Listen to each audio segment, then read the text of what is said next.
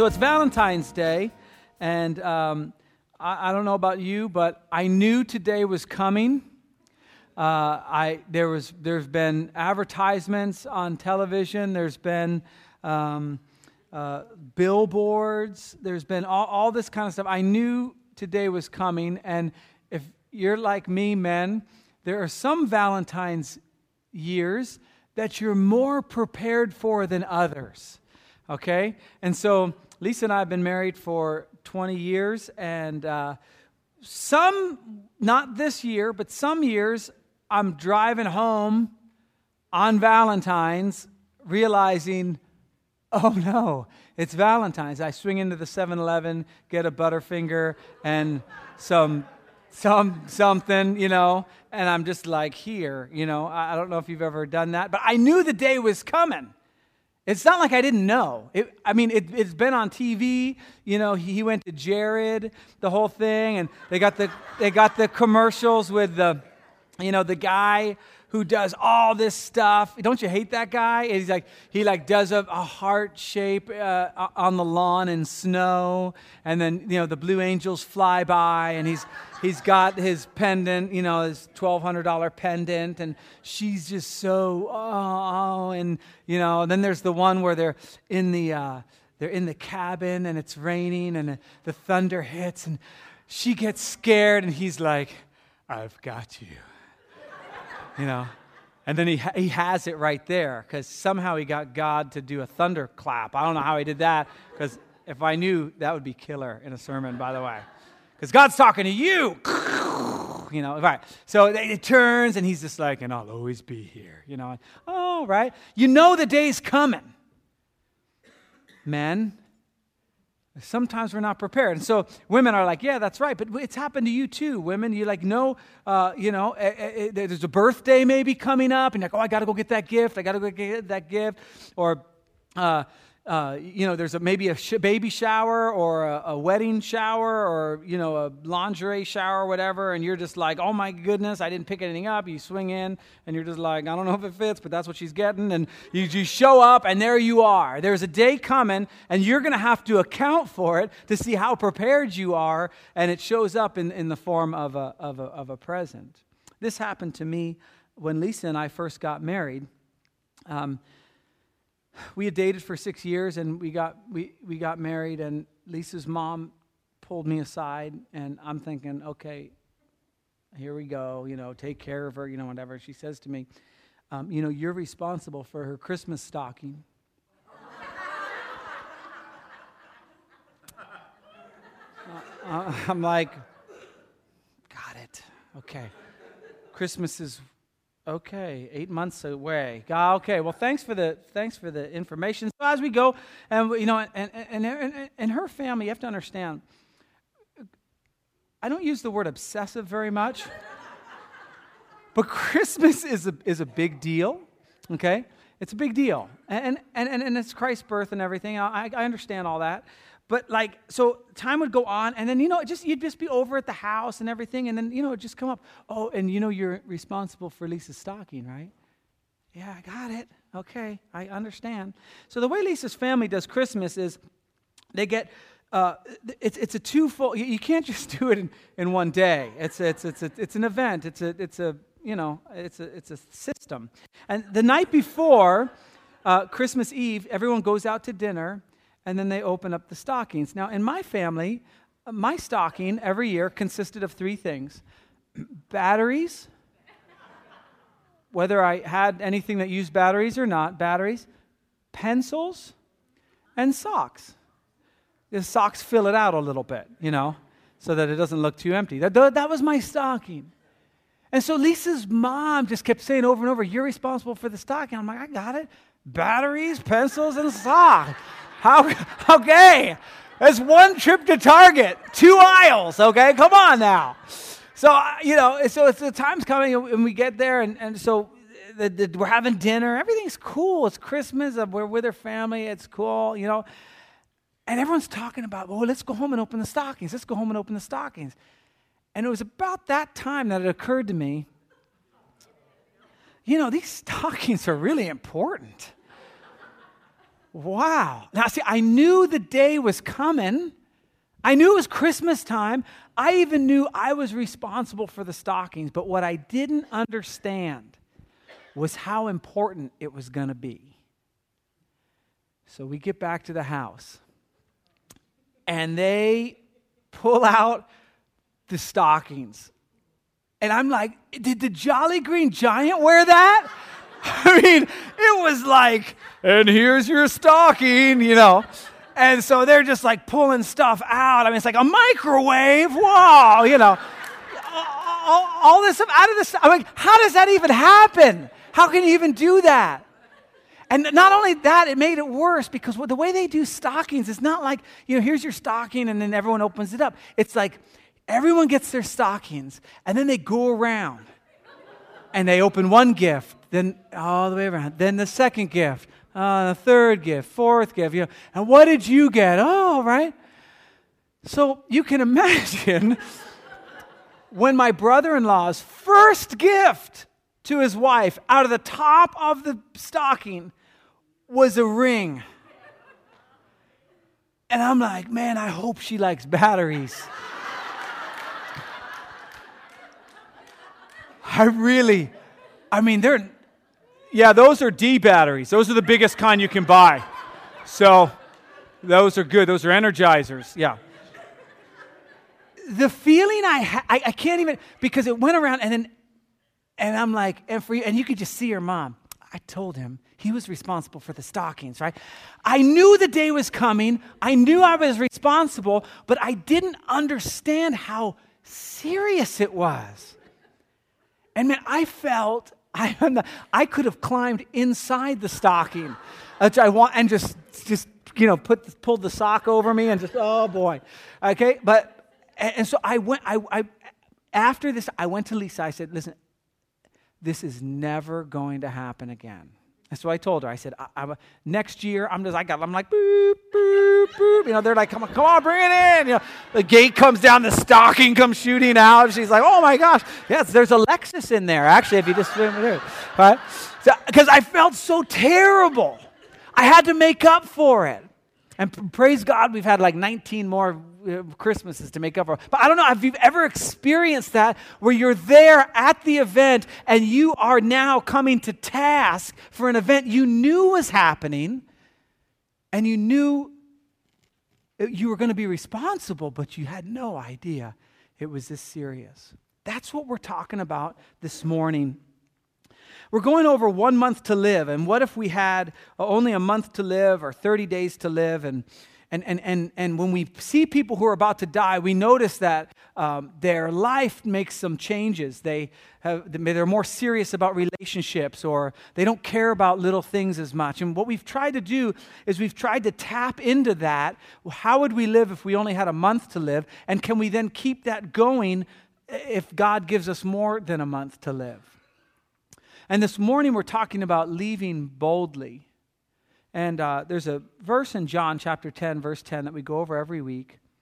Uh, and it says, The thief comes to steal, kill, and destroy, but I came that you might have life and that you might have it more abundantly. And what we're trying to understand is uh, through this, this one month to live, how do we tap into this life that's not wasted? Because there's two things I'm going to tell you this morning that you already know. I mean, the first one, even if you don't even believe in God, maybe your girlfriend dragged you here because you know she's into the church thing and you're trying to look good. It doesn't work, by the way. No, she'll figure you out. But uh, I'm just playing. you're just like, really? No, okay. So, uh, but you know, you might not even believe in God. You might be searching. You might be going through all sorts of stuff. But here's the thing that uh, all of us understand this universal truth: you're going to die. And this isn't to freak you out. Like you're like, man, you know what? I, my heart has been. You know, I feel a little pain down the. It's not to, not to do any of that. It's a truth.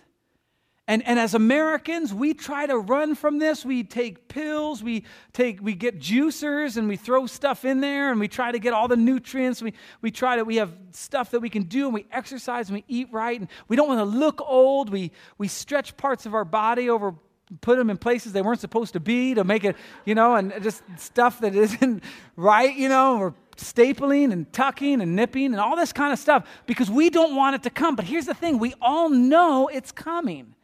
And anytime you have truth and you avoid truth, you pay the price of that.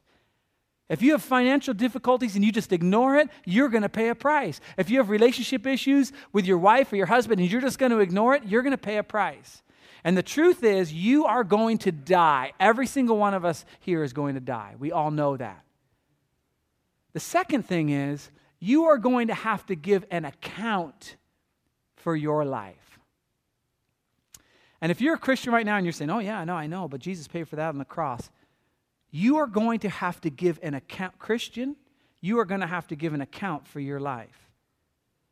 Your sin's been paid for, but you're going to have to give an account for how you spent your life here on earth. Now, Jesus says this this verse about Jesus. I, I love this verse about Jesus. It's in Luke. And it says this When the days were approaching for his ascension, in other words, he knew he was going to die, right? He knew what was coming. See, he, Jesus, of all people, knows this that we are all committed once to die, and, and, and we are going to have to give an account for our lives. And so when the day came, when the days were approaching for his ascension, he said, No, no, I'm not going to do it. I, I don't want to know anything about it. No, that's not what happened. He didn't pull all his friends around and go, You know what? I've been kind of a jerk for the last three years. I just want to make everything right. No. When the day came for his ascension, he was determined to go to Jerusalem. He knew that day was coming and he was excited about it. He said, I have done what my Father has asked me to do. And now it comes time for me to give an account for my life, and I am ready. And in, in your books, as we've been reading One Month to Live, the name of this section is Leave Boldly. He was ready to leave boldly. He got, he, he, he had it. And see, all of his ministry has been talking about, and it's been very difficult for me to make this connection, and hopefully I can make it better than I did first service. Your life now has an impact on eternity. We talked about this for two years, four months in Matthew every single week. The kingdom of God starts now. And there's a day coming that you are going to die. And on that day, you are going to have to give an account for how you spent your life. And Jesus says it this way He says, the Anyone who hears my commands, if you listen to me and you put it into practice, you obey it, your life will be like that of a person who builds his house on the rock. And when the storm came, when the floods rose, when the winds blew, it stood. He wasn't just talking about today. The, what, how we respond today affects our future. Here's, the, here's, here's how we're going to say it this morning as we go over this topic, and you can write it down on your bulletin there. There are no sacrifices, only investments. There are no sacrifices, only investments. See, oftentimes when we talk to our kids, we say, Well, I sacrificed so much for you, and you know, blah, blah, blah. What we're really saying is, I've invested so much and I don't like the return I'm getting. That's actually what you're saying. See, in, in Christ, it, it, the way we were created was we have these opportunities here on earth. And every time you decide not to say that thing, or you decide not to turn that on, or you decide not to open that catalog, or you decide not to think that thought, you're not making a sacrifice for Jesus. You're making an investment into eternity. Every single time. It's not a sacrifice, it's an investment. And what I want us to do is, I want us to try and tap into this idea that you're given insider information every single day to make the best investments you possibly can in your life. Now, Paul wrote a letter to the church in Corinth, and we call it First Corinthians, and they didn't get that, bless you, they didn't get that letter very well, and so he had to send them a, a second letter. But in the first letter, what Paul is saying uh, to them is guess what? You're going to die and you're going to have to make an account. And he, here's where he says it it's in, it's in uh, 1 Corinthians chapter 3, verse 12. It says this it's talking about building your life on a foundation of uh, Jesus. It says this If any man builds on this foundation using gold, silver, costly stones, wood, hay, or straw, his work will be shown for what it is. You say, but I'm just going to be happy to get to heaven. I, am here to tell you there's an event that's coming. And I don't think we understand how serious it is, how important it is. That when we show up with our life and we say, Here's what I got, you will care very much about what you have to offer and whether or not we can connect it and this is my this is my goal this morning and I, whether i do it well or not it's going to be your goal as the week goes on. Can we connect with the fact that every little decision you make the decision not to burst out the decision to be patient the decision to uh, forgive when, when wrong the decision to uh, not place money in one thing and place it in another thing the, the decision to not think those thoughts the decision to not turn that on the decision to enter into this conversation, all those decisions are not sacrifices for God, they're investments in eternity. So he goes on, he says, he says this. Um, verse 12 it, it'll be shown for what it is because the day will bring it to light what day is that that is the day of judgment and Christian, I know you're sitting in your mind going, oh, I don't have to worry about that day. Jesus covered all my sins. This is not the white throne of judgment in Revelation. This is a day when God is going to look at your life and see what you did with it. And you will be held accountable for it. Not for eternity. We'll get to it in a second will bring it to light. It will be revealed with fire, and the fire will test the quality of each man's work. If what he has built survives, he will receive his reward. If it is burned up, he will suffer loss. Now, watch. Goes on. If it is burned up, he will suffer loss. He himself will be saved, but only as one escaping through the flame. God is very serious about your life. One of the verses in John that's uh, really uh, important, kind of as we look at this, is in John chapter 17, verse 4. Jesus is praying to his heavenly Father, and here's what he says He says, I have brought you glory on earth by completing the work you gave me to do. See, Jesus knew that obeying his heavenly Father was vitally important for all eternity. And you say, well, that's because he died on the cross. I mean, for him, it was different than for me, right? Let's go to the verse in Ephesians. It says this don't miss this, please. This is so vitally important. For we, meaning you and me, we are God's workmanship, created. You were created for a purpose. We're going to stop there, keep that up. Listen, you see, oftentimes we think in terms of grandeur. Like, well, I wasn't created for very much because I don't have that much money and I'm not that smart and I grew up in an abusive home and I just barely got out of that and I just came to know Jesus and I'm, I don't know anything. You were created by God. You are his workmanship for a reason. Now, watch. You're created in Christ Jesus to do good works. Now, those good works, again, aren't great works. It's not you were created to change the world in one week by inventing something. No, you were created for good works, which God prepared in advance for us to do. Now, now listen, pay attention. When you leave here, you're probably going to go out to lunch.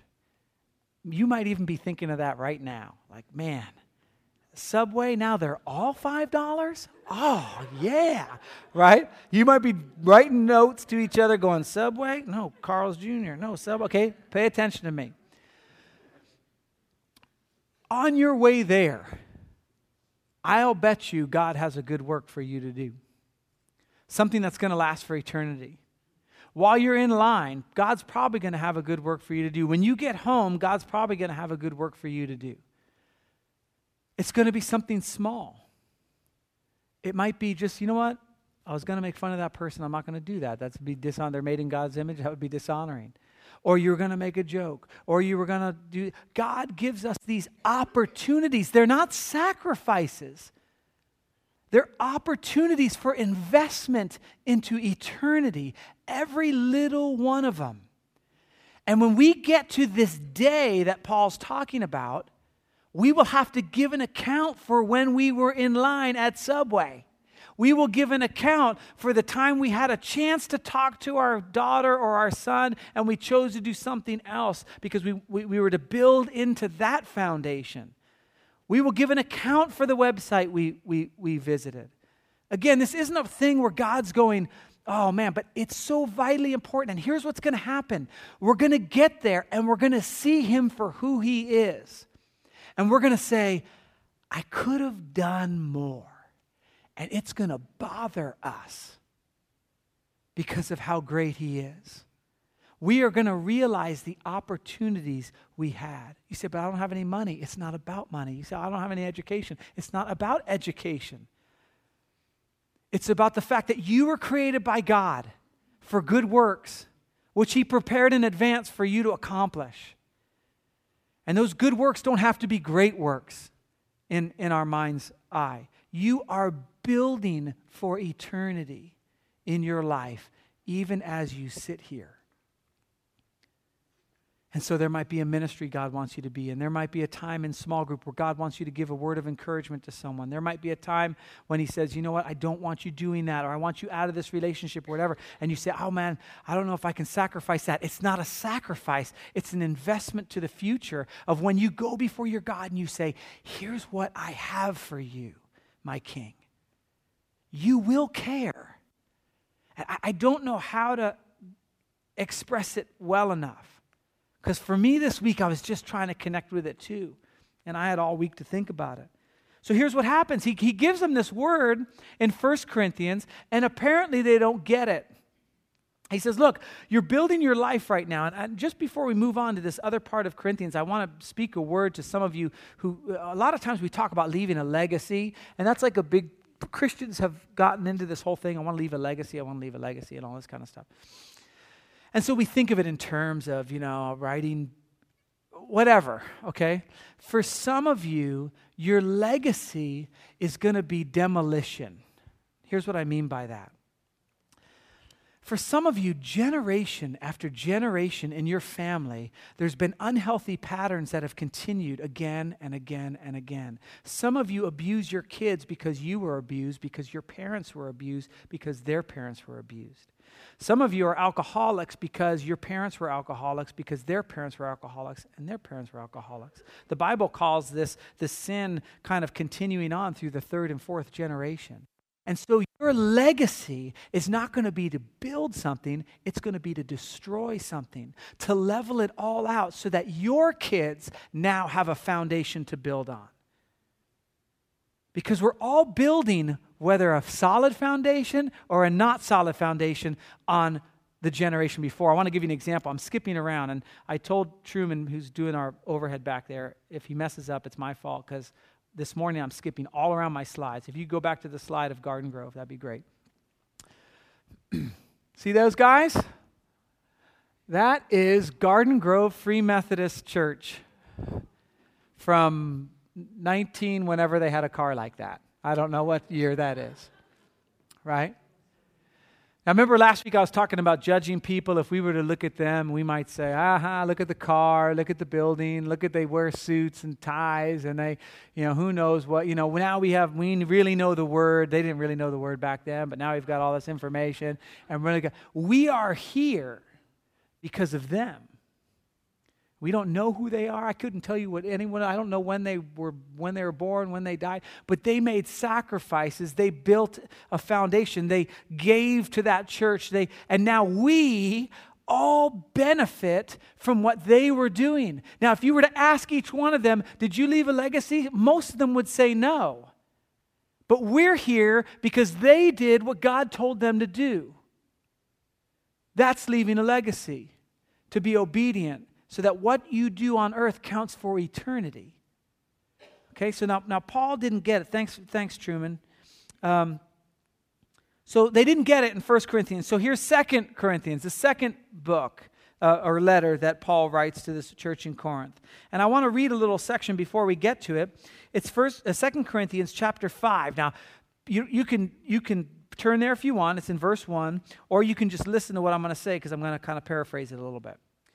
Paul says this Now we know that if this earthly tent we live in is destroyed. Now, what Paul's talking about is he's basically saying in this section of scripture, we all die and we all give an account. And what he's starting off with this, this terminology about we live in these tents, these like temporary tents. And the reason Paul uses this terminology is he was a tent maker. And so all he's doing is he's using the terminology of his work, which we all do. If you're a, if you're a, uh, you know, working um, uh, in an office, you're kind of like, you know, it's kind of like we're in this cubicle, and all, you know, right? And, then someday we're going to move, right? That's all he's doing. We live in these tents, these earthly tents. Uh, the tents uh, we know that if the earthly tent is destroyed, we have a building from God, an eternal house in heaven, not built by human hands. So he's saying, I know that this life is temporary and that I'm going to heaven. That's encouraging, right? It's encouraging to know, okay, phew, once I get through this, uh, or maybe for some of you it's not. Maybe for some of you it's like, ah, that's depressing to me. We live in an eternal house not built by human hands. Meanwhile, we groan, longing to be clothed with our heavenly dwelling. We talk about that. Heaven's going to be cool. There'll be no sin, no crying, no anything like that. Because when we were clothed, uh, because when we are clothed, we are not found naked. For while we're in this tent, we groan and are burdened because we do not wish to be unclothed, but to be clothed with our heavenly dwelling. We're all looking for heaven.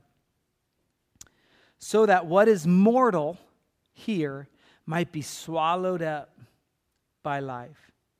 Now, it is God who made us for this very purpose and has given us the Spirit as a deposit, guaranteeing what is to come. God made you for a purpose, and here's what He did He gave you breath, and He gave you the Spirit of God those are your resources. Your education is not your resource, your money's not your resource. Your life and the Spirit of God. And one day, He is going to ask you, How did you do with your life and the Spirit of God? And you are going to care about your answer. And he's not going to look back and go, How much was in your bank account and this and that and this. He's going to go through the little things. Now, watch. This is awesome. This is what he's saying. Guaranteed what is to come. So, the, the Holy Spirit's been given to us as a deposit, this glimpse of what's to come. Now, watch.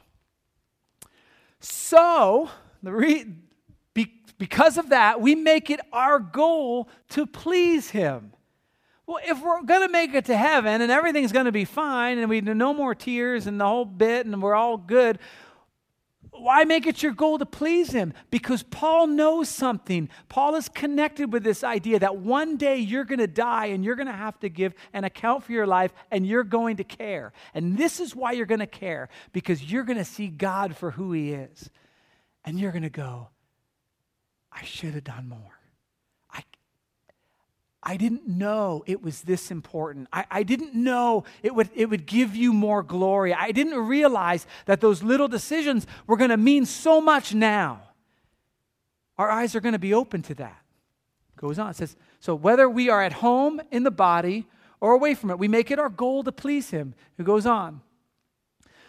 For we must all appear before the judgment seat of Christ that each one may receive what is due him for the things done while in the body, whether good or bad. This is not talking about salvation. Salvation is another judgment seat called the white throne of judgment. And what you did, whether good or bad, isn't going to make any difference unless Christ has paid for your sin. When we sin to an eternal God, before an eternal God, we pay for it eternally. It takes us eternity to pay that back. But what Christ did on the cross was he paid for it now. This is not talking about salvation. This is talking about a time. What Paul's doing is he's making reference to what would happen in that day. The judges would come out and they'd bring the cases before them and they would bring up and they'd hear all the facts and they would make a judgment. And so they all understood this. And that's how their case law would be done. It'd be like, no, it's just like Joe. When, you, when he was before you, he did this. He is going to give you a reward. You, can, you don't have to put up. You're going to give you a reward of what you did with your life, with this deposit of the Spirit and the breath that he's been given you. And you will care. I will care when it gets there. We know the day's coming. And we're going to have to give an account on that day.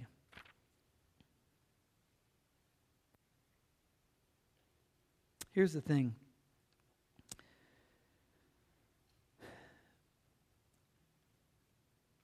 as we move forward in life and we begin to kind of look, look, look back and, and see and go, man, God, God is a God of grace.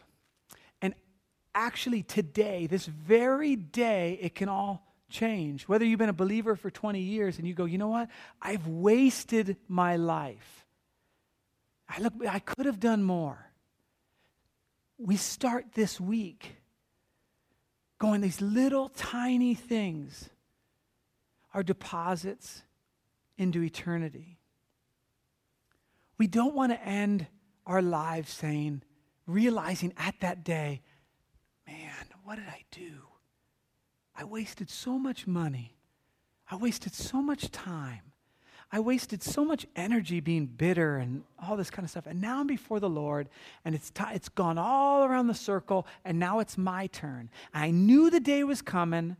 I knew I was going to have to give an account, and what I have isn't worth what he's worth.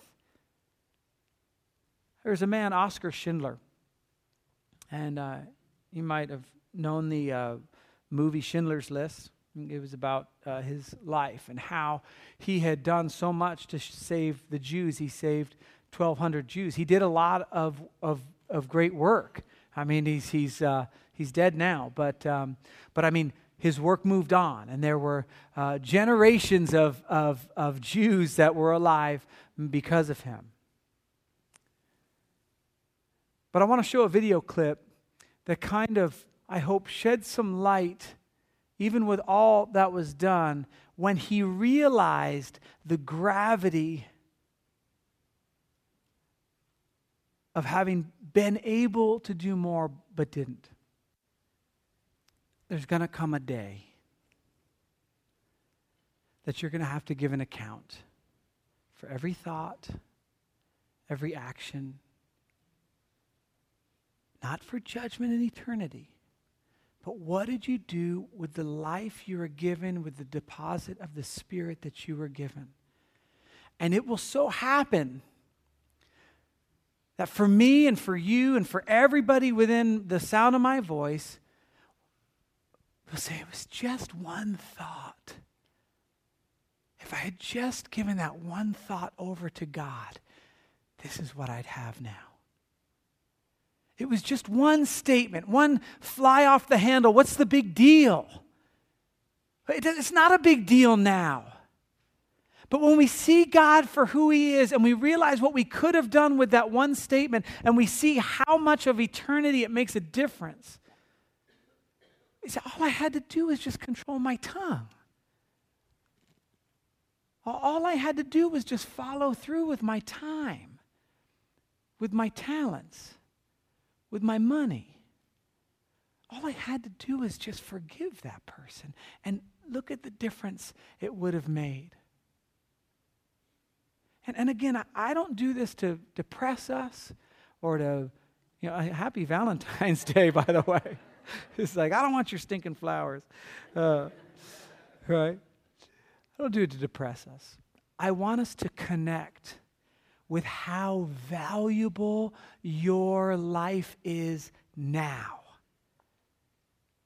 Regardless of your education, your money, your, how you look, your weight, all, none of that, it's irrelevant to eternity. But you have, and I have, the, the ability to change eternity, to somehow give God more glory. We take our crowns, these things that He's given us, our rewards, and we, and we bring them, we offer him, them back to Him. And that's when we say, I could, I could have given you more, I could have done more. You say, I'll just be happy to make it to heaven you will be happy to make it to heaven. But all through Scripture, Jesus, Paul, Peter make reference to this thing that you will care more about how we live today than you can ever imagine.